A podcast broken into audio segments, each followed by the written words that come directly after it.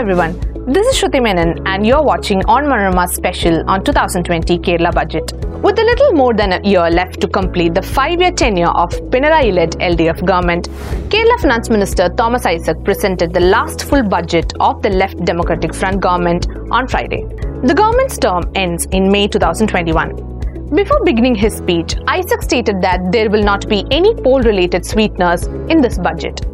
Does this mean that Isaac has increased the tax rates? Let's take a look at how commoners like you and me will be affected by the proposed tax changes for automobiles. Tax on motor cars costing up to 15 lakh rupees is increased by 2%, while motorbikes up to 2 lakh rupees is increased by 1%. By this, the government expects an additional 2,000 crore rupees. Electric vehicles were given an exemption of tax till now.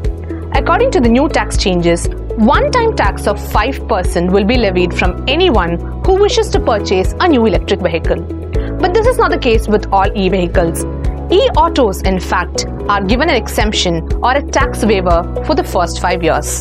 This year's budget also touches upon the tax on educational institutional buses for the first time in 23 years.